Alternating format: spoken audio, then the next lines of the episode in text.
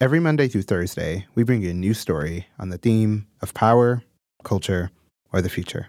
Handpicked from theoutline.com. I'm your host, James T. Green, and this is The Dispatch.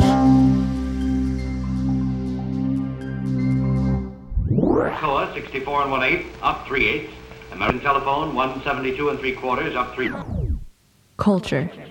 I wrote a story about how different people working in and around the music industry find new music. Culture staff writer Ann-Derrick Gaillot. Apart from the method we all are very familiar with now, Spotify discovery. So, who did you speak to for the story? I spoke to Jen Malone, who's the co music supervisor of the FX show Atlanta. She was actually in the middle of clearing a sample for the show when we had our conversation. I'm actually trying to clear a song, um, and there's a sample in it, and one of the sample owners is like an 80 year old gentleman from Connecticut. Oh. Marcus Moore, who is the senior editor at Bandcamp. I've always been a voracious music nerd as is. Delaney, who has been working on the Fluff blog since late last year, but it launched in January this year. And Lauren, who has been doing the independent blog The Grey Estates since 2013. Have you always, even before um, working in this industry, have you always been really on top of new music? Yeah, well, before I was a music supervisor, I worked in PR. I ran a PR company for independent bands. And so I've always worked with unsigned artists or indie labels that are putting out, constantly putting out new music. I think I've always read different websites and kept up with the hype machine and stuff, like back when blogs were, I guess, bigger. Generally, I go to shows that I either know most of the bands or I know one band in particular that I like a lot, and then you just kind of hang around for the others.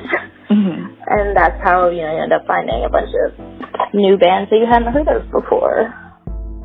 Even before I started covering music uh, in the DC area, I would go and go to a lot of different shows. So whether that was going to the 9:30 Club to check out a local showcase or going to Live to check out an open mic, I've always approached music discovery from a journalist mindset anyway. So even if it's something that I didn't, that isn't necessarily in my wheelhouse, be it synthwave or whatever, I'll just go and stand in the back and let that define what else I would look for musically. You know, in, in listening to punk and listening to jazz and all that, it informed, it helped me discover a lot of the hip hop that I've grown to love, you know, because it all, it all comes from somewhere. So I'm personally curious, and how did you discover music before the algorithm? I don't know. When I was a really little kid, it was all through my mom, just what we listened to on the radio driving around. And then when I got my first boombox, I would always look through her CDs, and she was really on top of like pop and R and B in the '90s. So I was just all about En Vogue and Whitney Houston. The biggest change, though, came when I have learned about music piracy. So I did find a lot of new music just randomly on LimeWire. And also, just I was really into, I'm still really into reading musician biographies. So I always read those and then listen to the other people that get mentioned in them. What kind of techniques are these journalists and these music supervisors? Uh, what are they doing? There's actually a lot of overlap with their answers. Here's Jen's first. SoundCloud. Discovered a lot of new music from SoundCloud and we've licensed a lot of those bands and we do call them, you know, SoundCloud artists because that's where in the world of hip hop and rap and trap, they're putting their mixtapes up and their songs and records up on SoundCloud as opposed to on Spotify. Lauren, on the other hand, digs into another website. Searching through Bandcamp on different tags that I know I'm interested in like I know that I'll like things that are of garage rock or sometimes I'll find what's the one? I think like some bands go by the tag dream punk, which mm. like I find the tags that like I know I'll be interested in and I follow. And I've also gotten really into following different users on Bandcamp to see what people are buying. And Marcus works at Bandcamp, but uses a combo of that and SoundCloud. I work full time at Bandcamp mm-hmm. as a senior editor, so a lot of my job is to simply sort of do some crate digging and see what's coming out or see what see what's already out there that we want to revisit. So a lot of my discovery online these days is strictly through Bandcamp, so I know what's coming out. And, and thankfully, just as a music journalist, I get a lot of music really early. And so a lot of the music that I either cover or really like, nine times out of ten, it's been in my email before the album even came out. But at the same time, I definitely um, I check into SoundCloud because I feel like SoundCloud has always had a grip on the best up and coming rappers. You know, there'll be a SoundCloud rapper. I mean, that's a term that we all sort of make fun of now, though, right? But SoundCloud rappers tend to, you know, be the next wave. Okay, but a lot of these are still larger sites. Like, are there any other places that these folks are crate digging at? Lauren recommended some other spots.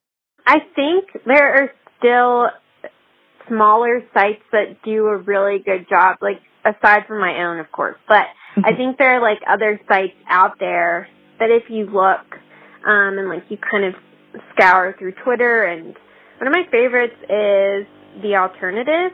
Um, I also really like. I don't know how you pronounce it. I think it's Y Vinyl, but it's like Y V Y N L. Um, mm-hmm. it's been on Tumblr for a while. There's also oh, what's the other one? um, various small flames, which is like there's a lot of blogs like internationally, um, like very small flames. I think is over in Scotland, maybe. And Jen found an unlikely way to switch up her Instagram habit. I find actually actually I found some new artists on Instagram. Just going through Instagram stories where, where they will post you know, whatever the 30 seconds of a song. And it's like, oh, that's interesting. And I bookmark it. And then uh, once a week, I go through all my Instagram saves and just check them out. because on Instagram, I'm usually getting ready, like I'm in bed. mm-hmm. and so it's, it's, and it's easy to just bookmark this stuff, or if somebody will not necessarily post a song, but just post an artist that's you know, opening for a bigger artist or stuff like that, I'll go through and listen. And if anything is interesting or can work, you know, I definitely go and try and pursue getting music from that artist. But if that doesn't work, she also has a full crew to back her up. I rely on a lot of my network in Atlanta and obviously in other places as far as what's new, what's upcoming. They feed me music, managers, lawyers, artists themselves, people that they're collaborating with. All right, so right now the algorithm is king. I mean, it's basically the way that so many people around us find out new music, including myself to a degree.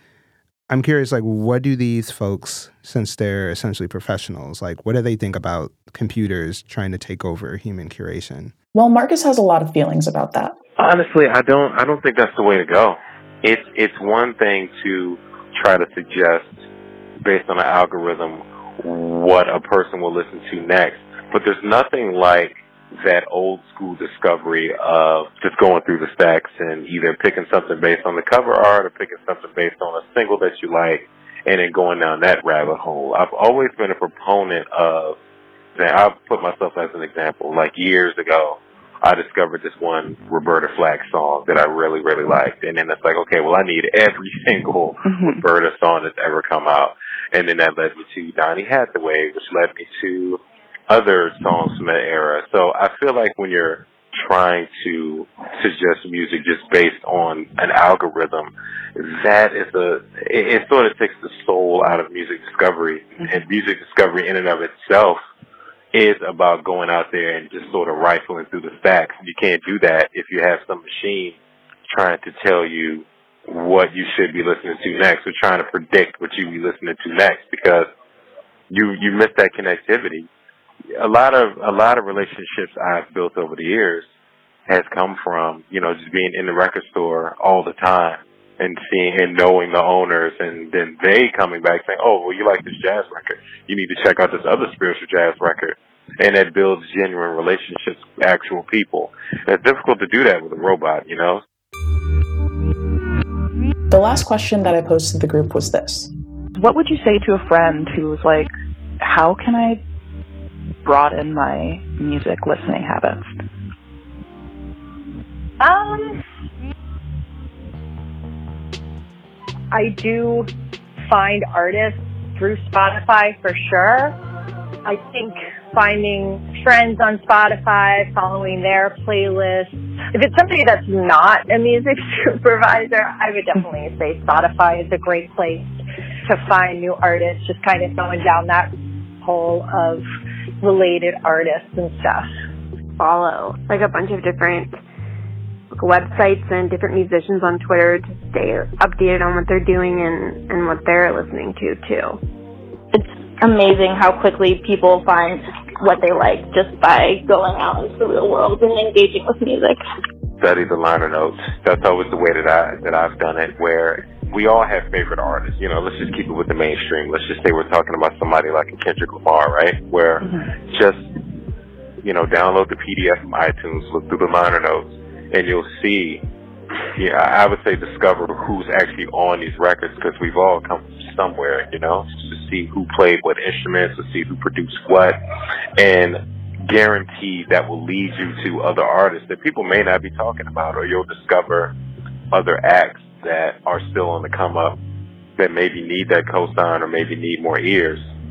It's the responsibility of people who are really deep into the music to talk to their friends, you know, just kind of spread the gospel about artists that they that we really like. So if there's an underground act who you really, really enjoy, I feel like it's your job to, you know, tell your friends and tell your best friends, you know, what's so great about them and why they should be listening. Yeah, I mean that's old school. That's that's how the gospel of the music spreads.